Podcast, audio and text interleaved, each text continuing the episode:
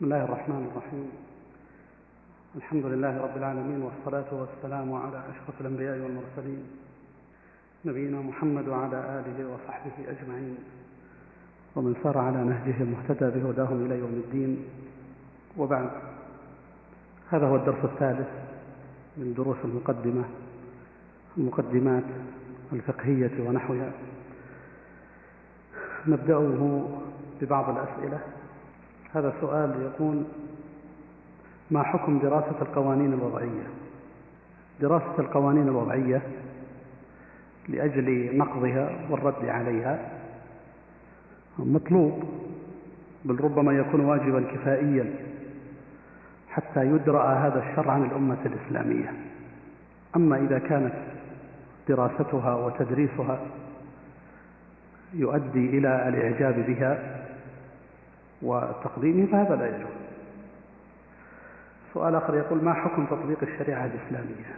تطبيق الشريعة الإسلامية واجب، وهو جزء من العقيدة، وليس للأمة خيار في أن تطبق الشريعة أو لا تطبقها، في أن تستفتي الأمة كما يصنع في بعض البلاد في تطبيق الشريعة أو لا تستفتيها، بل تطبيق الشريعة أمر لازم واجب، وهو جزء من الإيمان بالله ورسوله، ومن ثم فإن الواجب هو المسارعة إلى الامتثال. بالنسبة للفرد أن يطبق الشريعة في نفسه ومن ولاه الله سبحانه وتعالى أمره، وأن تسارع الأمة أيضا من أولها إلى آخرها لتطبيق هذه الشريعة، وأن يسارع الحكام ولا يترددوا في أن يطبقوا هذه الشريعة. هذا يسأل عن، يقول: ما حكم تقنين الشريعة؟ وهل هو نوع من ترتيب المسائل فقط؟ تقنين الشريعة معناه أن تأتي بالشريعة، ولنقل على أحد المذاهب مثلا، أو نأتي بالشريعة حسب اجتهاد مجتهدين، وتوضع على شكل مواد قانونية ذات أبواب ومسائل، ذات مواد قانونية يرجع إليها عند التحاكم. فحينما توضع هذه المواد وتقر، يقال للقاضي أو الحاكم: احكم على ضوء هذه المواد والقواعد. هذا هو معنى تقنين الشريعة الإسلامية. وألفت رسائل في بيان حكم تقنين الشريعة، منها رسالة للشيخ بن بسام، رسالة جيدة طبعت قديما في حكم تقنين الشريعة الإسلامية، بين فيها أنه لا يجوز تقنين الشريعة الإسلامية لأنه يؤدي إلى أخطار كثيرة. كذلك أيضا الشيخ بكر أبو زيد له رسالة فيما هو أقل من تقنين الشريعة، وهو حكم إلزام القاضي بأن يفتي أو أن يقضي على مذهب من المذاهب، وأشار في ذلك أيضا إلى حكم التقنين. فالتقنين تقنين الشريعة الإسلامية لا يجوز لأمور، منها أنه مدخل للقوانين، لأنك حينما تحول الشريعة إلى قوانين، إلى مواد شبيهة في القوانين، يصبح كأنها هي والقوانين لا فرق. ومنها أنها إلزام، يعني أن فيها إلزاما للحكام والقضاة في أن يقضوا على ضوئها، وقد يتبين للقاضي من خلال الدليل وتمحيصه وتصحيح الأحاديث وتضعيفها وجمع الروايات ونحوها ما يخالف ما هو موجود في هذه المواد المقننة الموافقة للشريعة. وحينئذ فالواجب عليه أن يقضي بما ظهر له، مثل لو كان إنسان قاضي وهو ممن درس على المذهب الحنبلي مثلا، فتبين له في مسألة ما رجحان مذهب الشافعي، يجب عليه أن يقضي على مذهب الشافعي هنا، على ما ترجح لديه. التقنين يلغي هذه القضية. إضافة إلى يعني أخطار أخرى يؤدي إليها هذا التقنين. لذلك فإن تقنين الشريعة وإن كان في الظاهر مليحا جميلا يعطي الشريعة شيئا من ثبات ونحو ذلك كما يزعمون، إلا أن هذه الأشياء كلها تخالف في الأصل مقتضى الشريعة التي تبنى على طاعة الله وطاعة رسوله. فمثلا وهذه من أقرب الأشياء أن المجتهد أحيانا يختلف اجتهاده من وقت إلى وقت، لكن التقنين يلزمه في جميع الأوقات بألا يخرج عن هذه المواد التي أمامه. لكن المجتهد إذا اجتهد وتبين له خطأ اجتهاده السابق فإنه والحالة هذه يقضي بما ترجح لديه، وهذا أمر ظاهر جدا. يقول هنا يلاحظ أن الفقهاء حصل بينهم وبين المحدثين بعض النقاشات، فما هي أسباب ذلك؟ لعل من أهم أسباب ذلك هو تعصب الفقهاء أحيانا لأقوال أئمتهم وظنهم أن هذا الإمام ما قال هذا القول إلا وقد بلغ الغاية في الوصول إلى الأدلة والاجتهاد ونحو ذلك، فينشأ عن ذلك أنه يتعصب لرأيه أو رأي إمامه ولو خالف ذلك حديث الرسول صلى الله عليه وسلم، بينما أهل الحديث منهجهم لا هو أن يأخذوا بما صح من حديث رسول الله صلى الله عليه وسلم. وأيضا بالعكس قد يغضب بعض أهل الحديث على بعض الفقهاء متناسين الأصول التي بنى عليها هذا الإمام قواعده، وهذا ظاهر جدا. فمثلا قد يأتي إنسان ويقول في الشريعة الإسلامية أن الزاني البكر غير المحصن حكمه كما في حديث الرسول صلى الله عليه وسلم: البكر بالبكر جلد 100 وتغريب عام. فيقول حكمه جلد 100 وأن يغرب عاما، وهذا في الصحيح. ثم يطلع على مثلا كتب الحنفية فيرى أن حكم الزاني البكر عندهم هو الجلد فقط بدون تغريب، فربما شن حملة على هؤلاء الفقهاء وقال: كيف يتركون حديث رسول الله صلى الله عليه وسلم ويقولون لا نأخذ إلا بنص القرآن فاجلدوهم 100 جلدة. فيأتي هو أو غيره ليطعن في هؤلاء ويتناسى ما هو السبب الذي من أجله لم يأخذ الأحناف رحمهم الله تعالى بالتغريب في هذا، هو سبب قاعدة أصولية الأولى أن تناقشهم فيها، وهو أنه إذا ورد الحكم الشرعي في نص ثم بعد ذلك بزمن ورد نفس الحكم بنص آخر لكن معه زيادة، مثل المثال الذي معنا: آية قرآنية فيها أن الزاني يجلد 100 جلدة، وعندنا حديث يقتضي على أن الزاني يجلد 100 جلدة ويغرب عام، ففيه نفس الحكم السابق وزيادة. فالعلماء اختلفوا هل الحكم الثاني ناسخ للحكم الأول أو مخصص له، على قولين. الجمهور الشافعية والمالكية والحنابلة قالوا مخصص، وإذا كان مخصصا فلا يشترط أن يكون المخصص في درجة المخصص، ومن ثم أخذوا بالحديث وقالوا: نعم البكر يجلد 100 كما في الآية والحديث ويغرب عنه. أبو حنيفة قال: لا ناسخ، وإذا كان ناسخا فلا بد أن يكون الناسخ في درجة المنسوخ. قالوا: لما كان القرآن مقطوعا به والحديث حديث آحاد فلا ينسخ حديث الآحاد القرآن الكريم فلا نأخذ به. إذن يبين لنا لماذا ما أخذوا بهذا الحديث، أيهما الراجح، هذه قضية أخرى.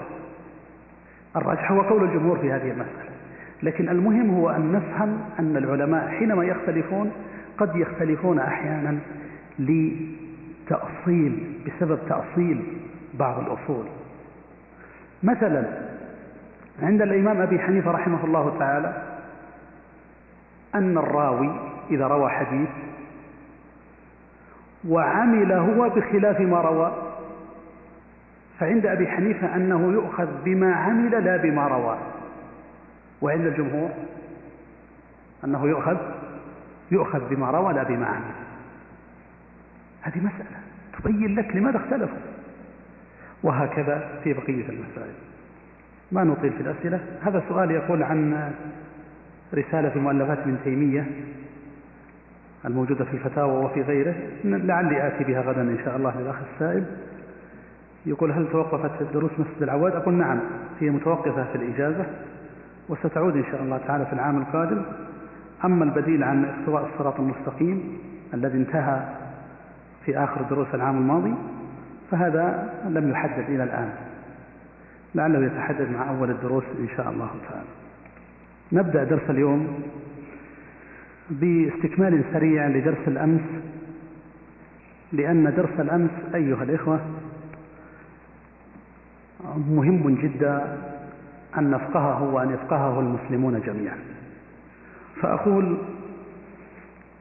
تدخل الصليبيون مباشرة في الدول الإسلامية من أجل أن لا تطبق الشريعة الإسلامية، والعجيب أنها لا تزال إلى الآن تتدخل، وكل دولة إسلامية لا تطبق الشريعة إذا أرادت أن تطبقها انهالت الاعتراضات من كل جانب ضد تطبيق الشريعة الإسلامية. ففي تركيا بعد الحرب العالمية الأولى اشترطوا عليها في معاهدة لوزان، معاهدة اسمها معاهدة لوزان، اشترطوا على تركيا إقصاء الشريعة الإسلامية. وأيضا في مصر سنة 1937 ميلادية اشترطت الدول الصليبية لإلغاء الامتيازات ألا تحكم مصر بالشريعة الإسلامية. وكذلك أيضا في العراق فرض القانون الأساسي العراقي سنة 1944 لتعزيز مركز بريطانيا في العراق، وهذا القانون الأساسي لا ينص على تطبيق الشريعة الإسلامية. في مؤتمر لوزان الذي ذكرته قبل قليل وأحب أن أقف عنده، لأن تركيا خرجت مهزومة بعد الحرب العالمية، فدارت مفاوضات مطولة بين الدول الصليبية وبين تركيا. وفي مؤتمر لوزان وضع رئيس الوفد الإنجليزي كارزون 4 شروط للاعتراف بتركيا. 1. إلغاء الخلافة الإسلامية إلغاء تاما. 2. طرد الخليفة خارج الحدود. 3. مصادرة أمواله. 4. إعلان علمانية الدولة، إعلان علمانية الدولة. وفعلا طبق أتاتورك هذه الشروط، ولم تنسحب بريطانيا عن تركيا حتى تحققت هذه الشروط. وتعلمون جميعا أن أكبر علماني في العصر الحديث طبق العلمانية بشكل يعني خطير جدا ومسخ كامل لشعبه هو أتاتورك. وعندما نوقش الموضوع في مجلس العموم البريطاني واحتجت المعارضة على كارزون مندوبها، لماذا تعترف بتركيا؟ لماذا لم تلغوا حتى تركيا؟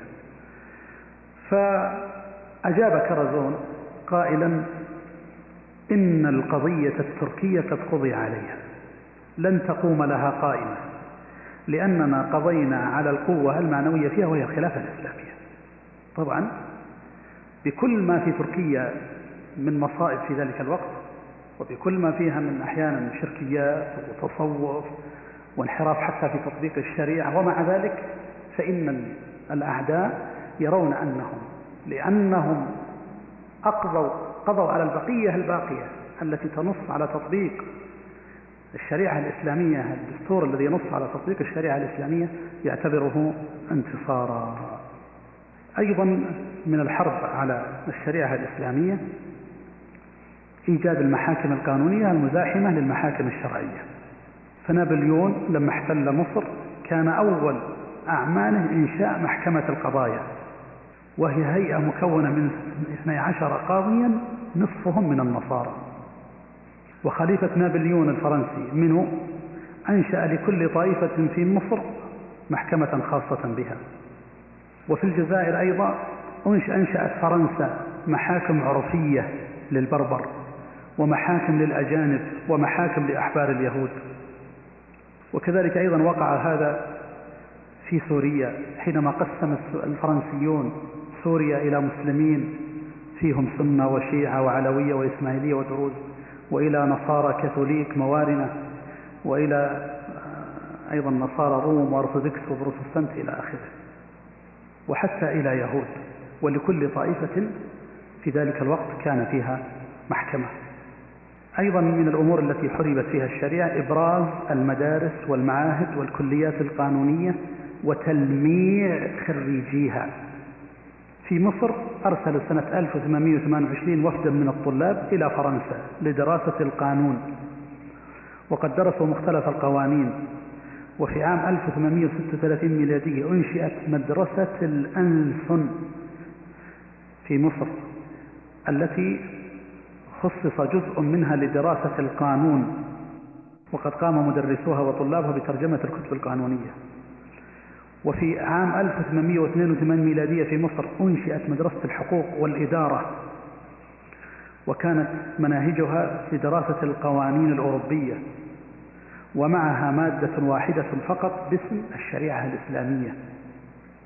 وكانت البداية يتولى التدريس فيها فرنسيون، ثم بعد الاحتلال الإنجليزي كان المدرسون إنجليزيين، ثم أساتذة مصريين. وفي سنة 1925 ميلادية أطلق على هذه الكلية كلية الحقوق، وخريجو كلية الحقوق يتسنمون المراكز والمناصب العليا في الدولة. هنا ملحوظات سريعة ختامية أقول فيها: أولا، ينبغي أن يعلم أنه يجب تطبيق الشريعة كاملا، وأنها لا تجزأ، فلا نؤمن ببعض الكتاب ونكفر ببعض، وإنما تؤخذ كاملة. ثانيا، أن العالم يعيش فوضى تقتضي العودة إلى الإسلام وتطبيق الشريعة، وأنه لا صلاح للعالم في أوضاعه كلها، وعلى رأسها أوضاعه الأخلاقية والسياسية والاقتصادية، إلا بأن يحكم بشريعة الإسلام. كل ما يطبق من أنظمة وقوانين عدا شريعة الله فهو ناقص وهو باطل، ولا يمكن أن يؤدي لهذه الأمة، لا يمكن أن يؤدي إلى خير أبدا، لأن هذه القوانين ما هي إلا من وضع البشر. وأيضا خامسا، تطبيق الإسلام والشريعة لا ينافي أبدا التقدم الحضاري النافع، وهذه قضية واضحة جدا، وتاريخ الإسلام والحضارة الإسلامية خير شاهد على ذلك، فإنهم طبقوا الشريعة الإسلامية وتقدموا علميا. وما حضارة أوروبا كما نعلم جميعا إلا أثر من آثار تلك الحضارة الإسلامية باعتراف الأوروبيين أنفسهم. سادسا، سعادة الفرد والمجتمع أن يخضع لجميع شرع الله، لأنه خاضع لله سبحانه وتعالى في عبادته من صلاة وصيام وحج وفي أموره كلها. سابعا، ينبغي أن يحذر من أن تدخل الشريعة وتطبيقها، أن تدخل في مداخل الاختيار والانتخاب، فلا بد من احترام الشريعة وأحكامها. وتطبيق الشريعة الإسلامية ليس أمرا موكولا لخيار أحدا في ذلك. أقول هذه دراسة موجزة مختصرة عن أن الفقيه المهتم بدراسة الفقه الإسلامي يجب أن يعي هذه الحقيقة الكبرى، وهي تطبيق الشريعة الإسلامية، أن تطبيق الشريعة الإسلامية أمر واجب على الجميع لا خيار فيه لأحد. وأن مدارسته لهذا الفقه الإسلامي ليست مدارسة نظرية وإنما هي مدارسة عملية.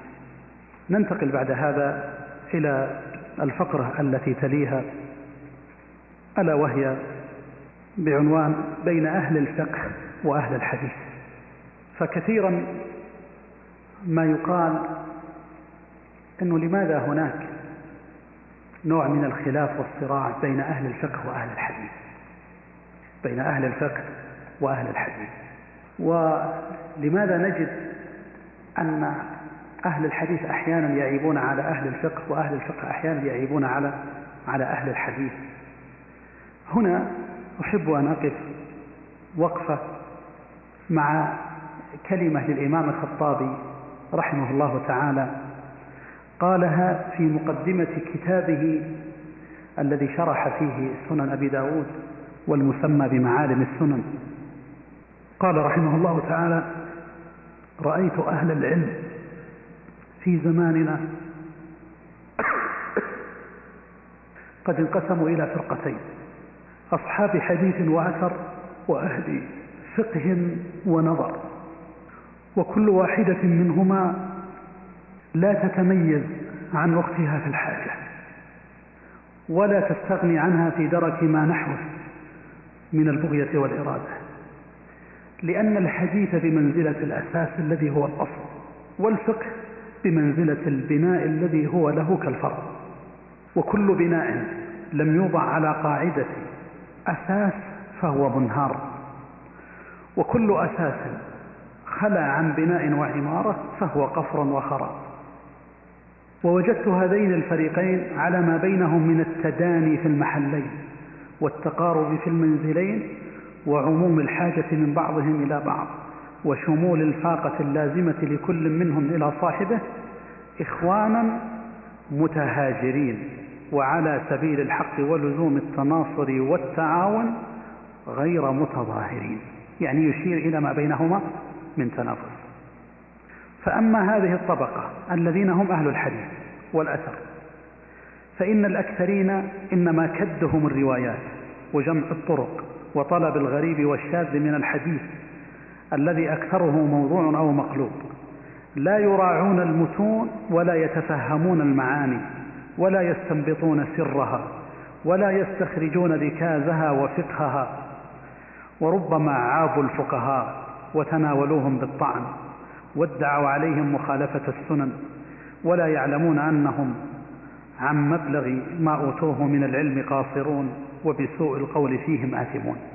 وأما الطبقة الأخرى وهم أهل الفقه والنظر، فإن أكثرهم لا يعرجون من الحديث إلا على أقله، ولا يكادون يميزون صحيحه وسقيمه، ولا يعرفون جيده من رديئه، ولا يعبؤون بما بلغهم منه أن يحتجوا به على خصومهم إذا وافق مذاهبهم التي ينتحلونها، ووافق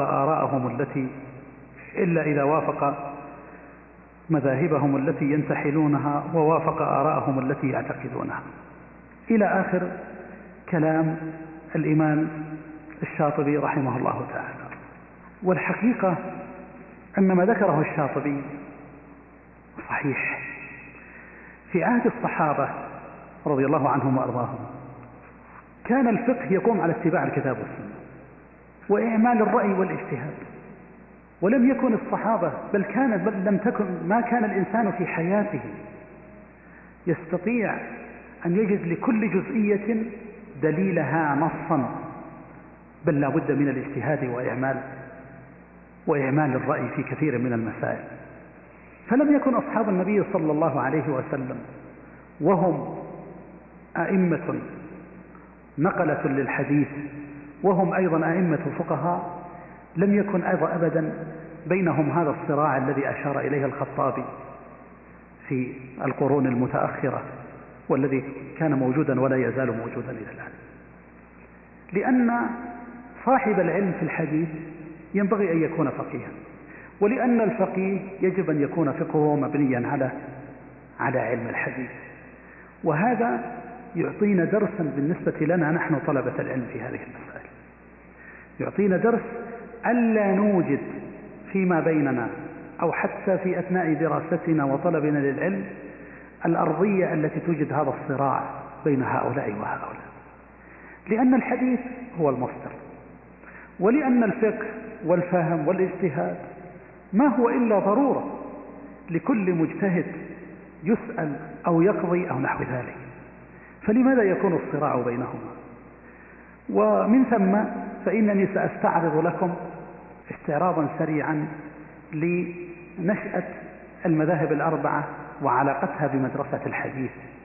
فأقول إن الصحابة كما تعلمون جميعا كانوا يجتهدون، وهناك مسائل كثيرة جدا مرت عليهم واجتهدوا فيها واختلف اجتهادهم، سواء في أحكام الصلاة أو في أحكام الصيام أو في الحج أو حتى في المواريث وفي غيرها من الأحكام، وهذا ظاهر جدا لمن تتبع فقه الصحابة رضي الله عنهم وأرضاهم. فلما جاء عهد التابعين كان من التابعين من يتحاشى القول بالرأي والاجتهاد، ولا يفتي إلا بنص أو أثر عن من سبقه.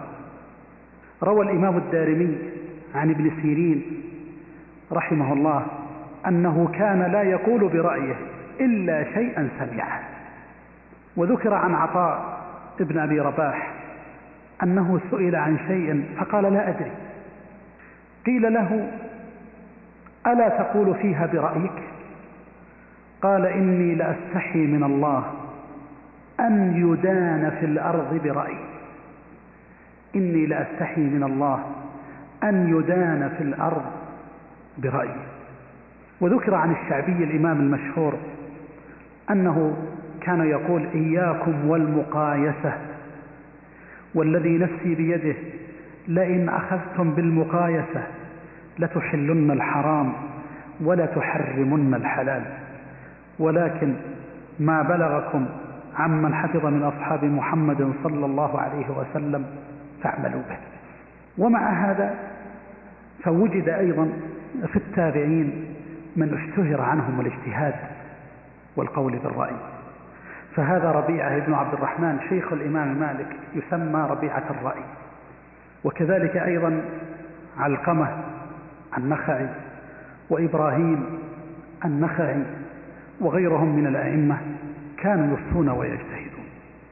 مدرسة أهل الحديث، هذه المدرسة مدرسة أهل الحديث نشأت في الحجاز وخاصة في المدينة النبوية، ومن أبرز رجالات هذه المدرسة هم أئمة الحديث الذين كان لهم فقه، مثل الإمام مالك رحمه الله تعالى، ومثل الإمام البخاري رحمه الله تعالى، وغيرهم من الأئمة.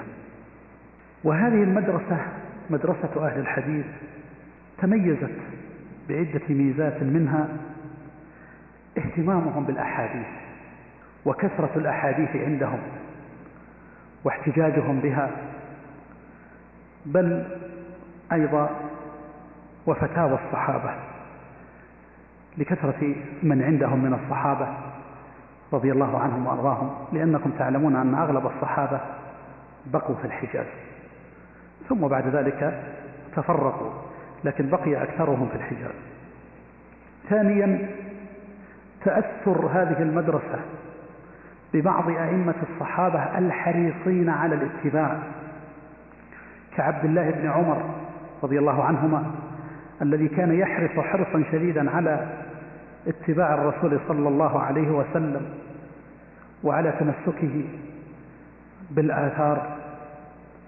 كما أن أيضا هذه المدرسة تميزت ببغضهم وكرههم للرأي وكثرة إعمال العقل والذهن، خاصة في مقابل النصوص. ولهذا فإن هذه المدرسة عنيت بالسنة وصار لهم منهج في أخذ الأحكام الشرعية يتميز دائما بالاحتجاج بالحديث، فتجد الواحد منهم يسأل السؤال فيجيب أحيانا بحديث رسول الله، يقول قال رسول الله صلى الله عليه وسلم كذا، أو فعل رسول الله صلى الله عليه وسلم كذا. وبلا شك أن هذا المنهج منهج أهل الحديث هو منهج عظيم، وهو منهج كان عليه أصحاب رسول الله صلى الله عليه وسلم، والأئمة من بعدهم كانوا حريصين أيضا على ألا يخرجوا عن سنة رسول الله صلى الله عليه وسلم في أحكامه. في مقابل مدرسة أهل الحديث نشأت مدرسة الرأي، وكان الصحابي الجليل عبد الله بن مسعود قد أقام في العراق حين أرسله عمر بن الخطاب إلى العراق، وكتب خطابا إلى أهل العراق قائلا، يقول عمر: إني بعثت عمار بن ياسر أميرا، وعبد الله بن مسعود معلما ووزيرا، وهم من النجباء من أصحاب رسول الله صلى الله عليه وسلم من أهل بدر، فاقتدوا بهما وأطيعوا واسمعوا قولهما، وقد آثرتكم بعبد الله على نفسي. هكذا يقول عمر بن الخطاب، يقول: يا أهل العراق، لقد آثرتكم بعبد الله بن مسعود على نفسي. يقول ابن القيم رحمه الله تعالى في إعلام الموقعين عن ابن مسعود: إنه كان لا يكاد يخالف عمر في شيء من مذهبه، لا يكاد يخالف عمر في شيء من مذهبه. ثم أيضا انتقل مجموعة من الصحابة إلى العراق.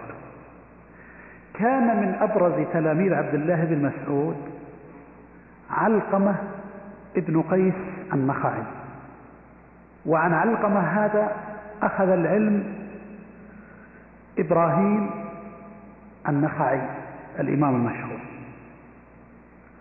إبراهيم النخعي روي عنه أنه كان لا يعدل بقول عمر وابن مسعود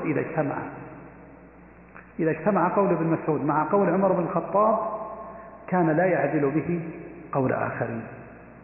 وإبراهيم النخعي هذا أخذ عنه الفقه حماد ابن أبي سليمان، وحماد هذا هو شيخ الإمام أبي حنيفة رحمه الله تعالى، والإمام أبو حنيفة النعمان بن ثابت هو شيخ مدرسة الرأي. أهم ما يميز مدرسة الرأي هذه هو كون حديثهم أقل من حديث مدرسة أهل الحديث. فإذا جئت إلى كثرة الأحاديث تجد أن أهل الحديث يحتجون كثيرا، أهل الرأي يحتجون بالحديث لكن أقل. وإذا قل الحديث فإن الإنسان يعمل رأيه في كثير من المسائل. ثانيا، عنايتهم بالبحث عن العلل والمقاصد في الفقه والتشريع، وكثرة البحث عن العلل والمقاصد تولد المقايسة كما هو معلوم في القياس. تعرفون الأدلة الشرعية في أصول الفقه: الكتاب، السنة، الإجماع، هذه كلها مرتبطة بالدليل، لأنه حتى الإجماع مرتبط بدليل الكتاب أو السنة. الرابع، القياس لا يمكن أن يتم القياس إلا بجامع العلة، فإذا لم تعرف العلة لا يمكن أن تقيس، لكن إذا عرفت العلة فإن الإنسان يقيس كما هو معروف في كتب أصول الفقه. ثالثا، كثرة تفريعهم المسائل الفقهية وإعمال الرأي في كثير من المسائل. وفعلا نشأت هذه المدرسة، مدرسة أهل الرأي، الذي كان على رأسها الإمام أبو حنيفة وأصحابه، علما بأن هاتين المدرستين لا يعني أن كل واحدة منهما مدرسة مستقلة، لا يعني أن كل واحدة منهما مدرسة مستقلة، بل بينهما تداخل. فأهل الحديث ليسوا فقط يتلون الأحاديث، وإنما أهل الحديث أيضا يجتهدون ويفتون في بعض المسائل، يعملون اجتهادهم لأنهم مأمورون بذلك. وكذلك أيضا أهل الرأي يعتمدون على الأحاديث النبوية، على سنة الرسول صلى الله عليه وسلم وأحاديث الرسول عليه الصلاة والسلام. لكن الأولون غلب عليهم الحديث، والآخرون أهل الرأي غلب عليهم الرأي والاجتهاد. وإلا فتعلمون جميعا أن هاتين المدرستين متداخلتان. فمثلا محمد بن الحسن صاحب الإمام أبي حنيفة، محمد بن الحسن الشيباني صاحب الإمام أبي حنيفة، إمام وفقيه، لكن أيضا هو محدث. الإمام أبي حنيفة نفس الشيء. فهؤلاء الأئمة في ذلك الوقت لم يكن بينهم من الصراع ما هو موجود عند بعضهم إلا حينما يخالف الحديث النبوي ويقدم الرأي عليه. فإن أئمة أهل الحديث يعترضون هنا ويغضبون لذلك. وكما سمعتم حتى بعض الصحابة الذين قالوا يوشك أن تنزل عليكم حجارة من السماء، أقول قال رسول الله صلى الله عليه وسلم وتقولون قال أبو بكر وعمر. فإذا وجد من يقول قال أبو حنيفة ويترك حديث رسول الله صلى الله عليه وسلم فلا شك أنه مخطئ يثير غضب من أمامه. هنا تعرضنا للإمام مالك شيخ المالكية، وللإمام أبي حنيفة شيخ الحنفية. الشافعي رحمه الله تعالى شيخ الشافعية جاء بعد ذلك لأنه تتلمذ على الإمام مالك. وتعلمون أن أبا حنيفة قبل الإمام مالك، وإن كان عاصره في آخر حياته، لكن الإمام مالك هو شيخ الإمام الشافعي. بل إن الإمام الشافعي التقى وتتلمذ على أحد أصحاب أبي حنيفة وهو محمد بن الحسن الشيباني.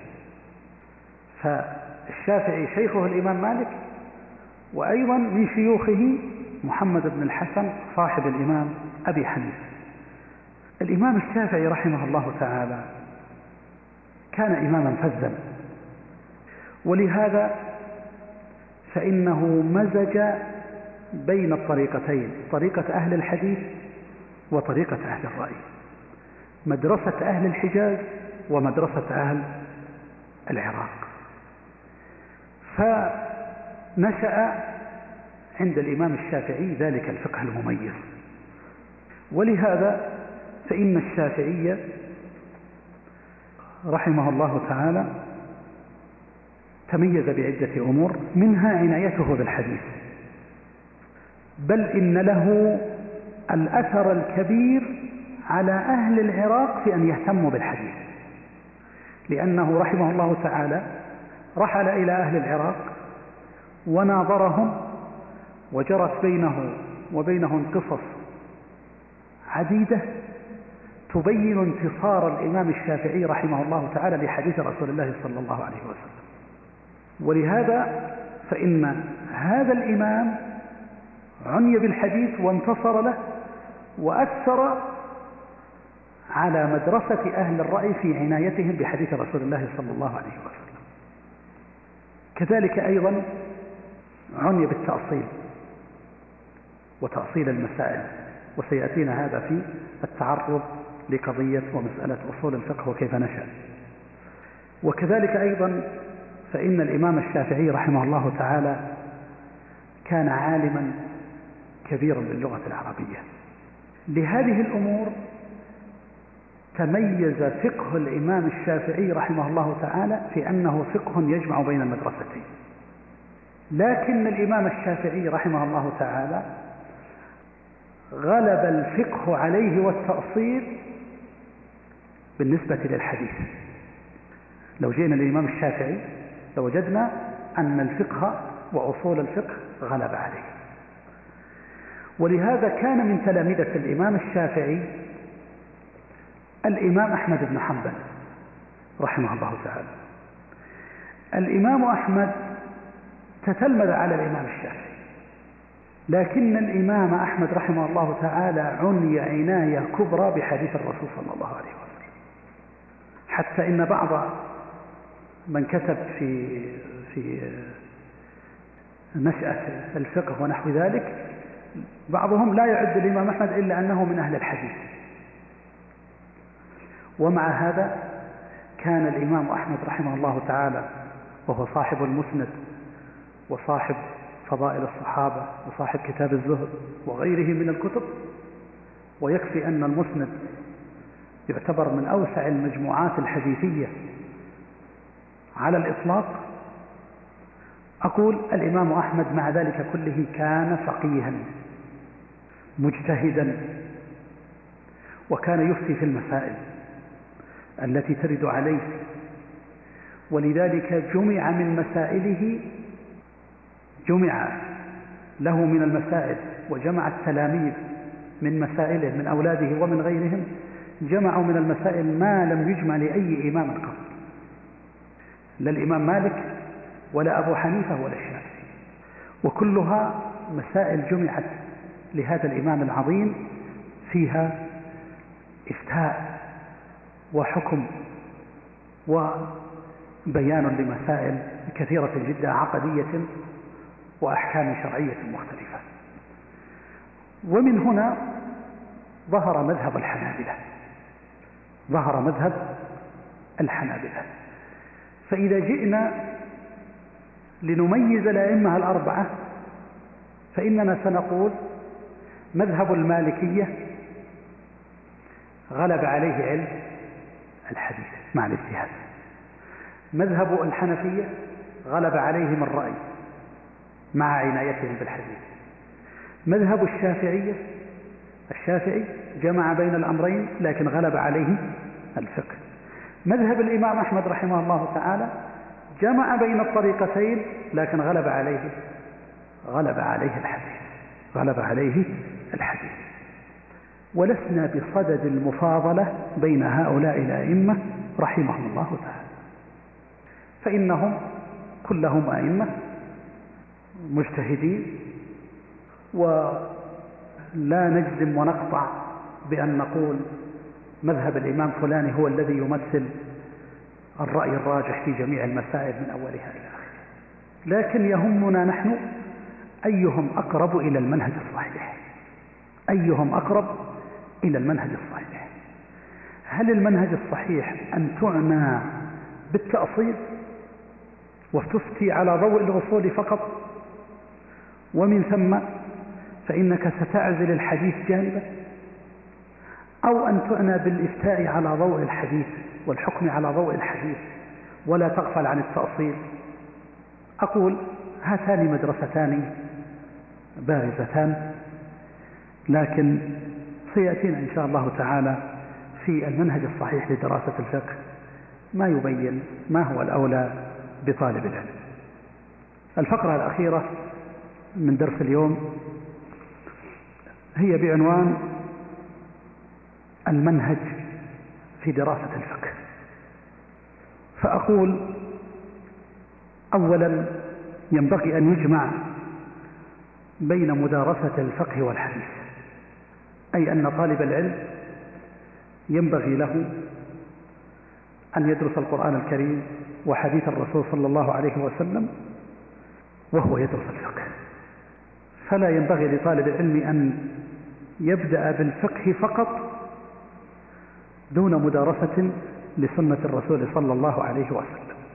ولهذا فإنني أنصح طالب العلم الذي يريد دراسة الفقه أن يعنى بدراسة أحاديث الأحكام، وأحاديث الأحكام على 4 درجات.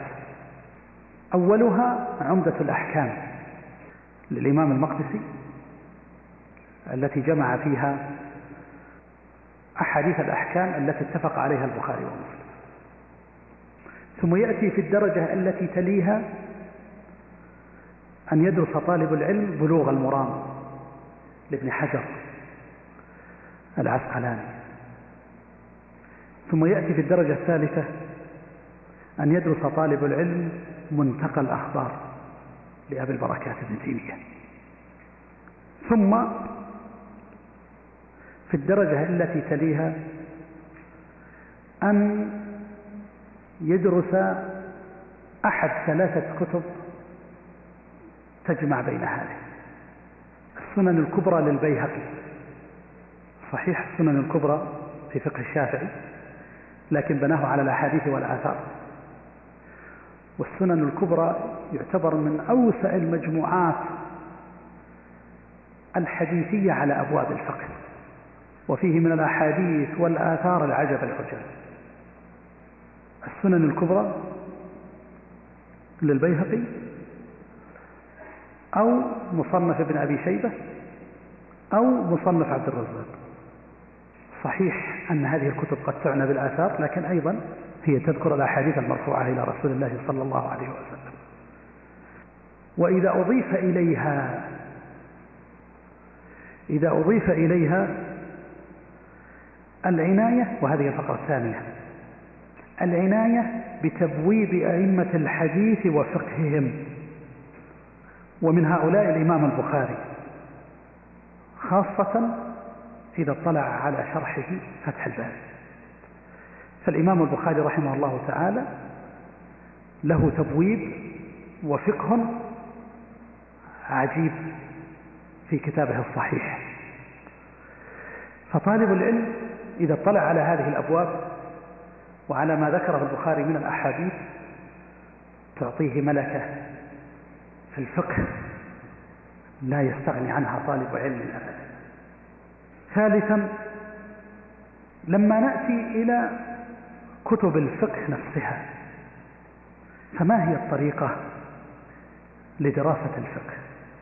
أقول هناك رأيان: رأي يرى أن طالب العلم عليه أن يتجه لدراسة الفقه من خلال الحديث، وأن لا يتقيد بمذهب إمام معين، بل يجمع في مسائل الفقه ما ترجح لديه على ضوء مدارسته للسنة النبوية، وهذا يمكن أن يسمى بمنهج أهل الحديث، لا يتقيد بمذهب معين، وإنما يقرأ السنة ويتدارسها، ومن خلالها تأتي تفاصيل الأحكام بدون أن يتقيد بمذهب الإمام، يعني لا يبني معرفته في الفقه على مذهب إمام أو كتاب من كتب المذاهب المعروفة.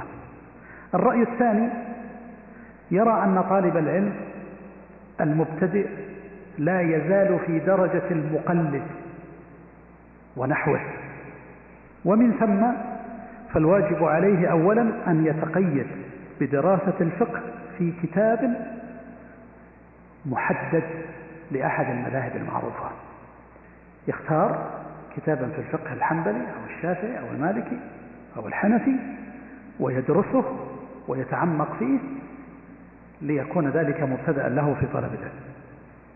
والذي يترجح لي والله أعلم أن الإنسان يمكن أن يجمع بين الطريقتين على النحو التالي: واحد، أن يكون دارس الفقه ممن له عناية بالسنة ومصطلحها والحرص على حفظ سنة الرسول صلى الله عليه وسلم. ثانيا، يختار في البداية متنا أو كتابا في أحد المذاهب الفقهية ويستوعبه ويتوسع فيه ما أمكنه التوسع، لكن لا بد أن يختار، وهذا الذي أراه، أن الإنسان في بداية طلبه للعلم لا بد أن يختار أحد الكتب الفقهية في أحد المذاهب ويدرس هذا الكتاب من أوله إلى آخره، وإذا أمكن في أثناء مدارسته أن يتعمق في الكتاب داخل المذهب نفسه، فإذا كان في المذهب المالكي مثلا يعرف رأي الإمام مالك، رأي تلامذته، رأي المتأخرين منهم، بعض المداخل المذهب ونحو ذلك، فيحرص على هذا. ومثله مثلا لو اختار متنا في مذهب الإمام أحمد، يتوسع أحيانا في إذا كان هناك روايات أخرى يعرفها. المهم كلما كان خبيرا بأصول المذهب ومنطلقاته فهو أولى. ثالثا من ناحية العمل والتطبيق، فطالب العلم في أثناء ذلك يرجع إلى ما ترجح إليه الدليل ويعمل به ولو كان مخالفا لكتاب الفقه الذي يدرسه. وهذه نقطة مهمة جدا، ينبغي لطالب العلم أن لا يصده مدارسته لمتن من متون الفقه أو لكتاب من كتب الفقه وتعمقه فيه أن يعرف الرأي الصحيح والدليل الصحيح في بعض المسائل. رابعا بعد تكوين الملكة واستظهار أصول العلم هذا، فإنه إذا جمع بين المسائل السابقة التي ذكرتها ينتقل تدريجيا إلى منهج أهل الحديث، منهج أهل الحديث هو عدم التعصب لمذهب من المذاهب، وأن الرأي الصحيح هو ما دل عليه الدليل، سواء كان موافقا لمذهب أبي حنيفة أو لمذهب الشافعي أو لمذهب مالك أو لغيره من الأئمة، ما دل عليه الدليل الصحيح. ولهذا فإن هذا هو المنهج الصحيح الذي يجب عليه أن يكون عليه المسلم. لكن نظرا لأن هذا المنهج لا نستطيع نحن طلاب العلم الآن أن نتحول إلى مجتهدين نطلع على كتب الحديث وننتهي فيها إلى اجتهاد وترجيح إلى آخره، لا، هذا صعب علينا في هذه المرحلة، بل نؤسس أنفسنا تأسيسا، فنعنى بالسنة وبحفظها، نعنى بمصطلح الحديث، أيضا نعنى بدراسة كتاب من كتب الفقه المذهبية ونتعمق فيه. ولهذا فإن الأمر الخامس هو ملحوظة، وهي أنه لما كان الإنسان لا يستطيع أن يصل في جميع المسائل إلى الترجيح بالدليل في وقت واحد، فهو محتاج إلى أن يتقيد بأحد المذاهب الفقهية، بمعنى أنك لو أتيت لأحد المهتمين جدا في علم الحديث فلربما يكلمك في مسألة من المسائل ويذكر لك الأدلة والترجيح ويبين لك طرق الحديث ورواياته إلى آخره ثم يرجح لك، لكن هل يستطيع هذا في كل مسألة من المسائل؟ لا، صعبا عليه. إذا ماذا يصنع؟ الآن حضرت الصلاة، سيصلي، وفي الصلاة ما يقارب 200 مسألة، ربما هو في 5 أو 6 أو 10 مسائل درسها وعرف الدليل واجتهد، لكن بقية المسائل تجده رغما عنه سيعمل بما كان عليه، بما فهمه وعرفه في مذهبه السابق. هذا في الصلاة اللي هي أحد أركان الإسلام. فلو جئت إلى الصيام، لو جئت عاد إلى الأبواب الأخرى في البيوع والوكالة والكفالة والصلح والخيار والحجر والربا والوصية والنكاح والطلاق والجهاد إلى آخره، لوجدت أنه لا يستطيع. إذن لا بد أن يتمكن من جمع شتات العلم أولا، وهذا لا يكون إلا على أحد المذاهب المعروفة، ثم بعد ذلك يبدأ يجتهد في المسائل بما ترجح لديه الدليل منها. ونكتفي بهذا، وصلى الله وسلم على نبينا محمد وآله وصحبه أجمعين. بعض الإخوة أو أحد الإخوة طلب رسالة في مجموع مؤلفات ابن تيمية التي في يعني أسماء كتب ابن تيمية في مجموع الفتاوى وفي خارج مجموع الفتاوى، فأنا أتيت له بنسخة، سألني هو بالأمس فأتيت له بنسخة يأخذها، وهذه نسخة لمن أراد أن يصورها، طبعت في الكمبيوتر لكن ما راجعتها، فهذه هي الأصل بخط اليد. رسالة في بيان مؤلفات ابن تيمية، يعني مجموع الفتاوى ماذا فيه من الكتب، لأنه الآن كثرت كتب ابن تيمية المؤلفة، تجدها في السوق كتاب كذا كتاب كذا، بعضها من أجل التجارة يطبعون الكتاب وهو في مجموع الفتاوى. فما هي الكتب التي في مجموع الفتاوى لابن تيمية، وما هي الكتب التي طبعت وليست في مجموع الفتاوى؟ هذه الرسالة المختصرة توضح شيئا من ذلك. أيضا هذه بالنسبة للإخوان المشرفين على الدرس، أيضا هذه رسالة أو في أهم المتون، فأيضا تصور وترد عليه لأنه ليس عندي غير هذه الصورة. وجزاكم الله خيرا، وصلى الله وسلم على نبينا محمد.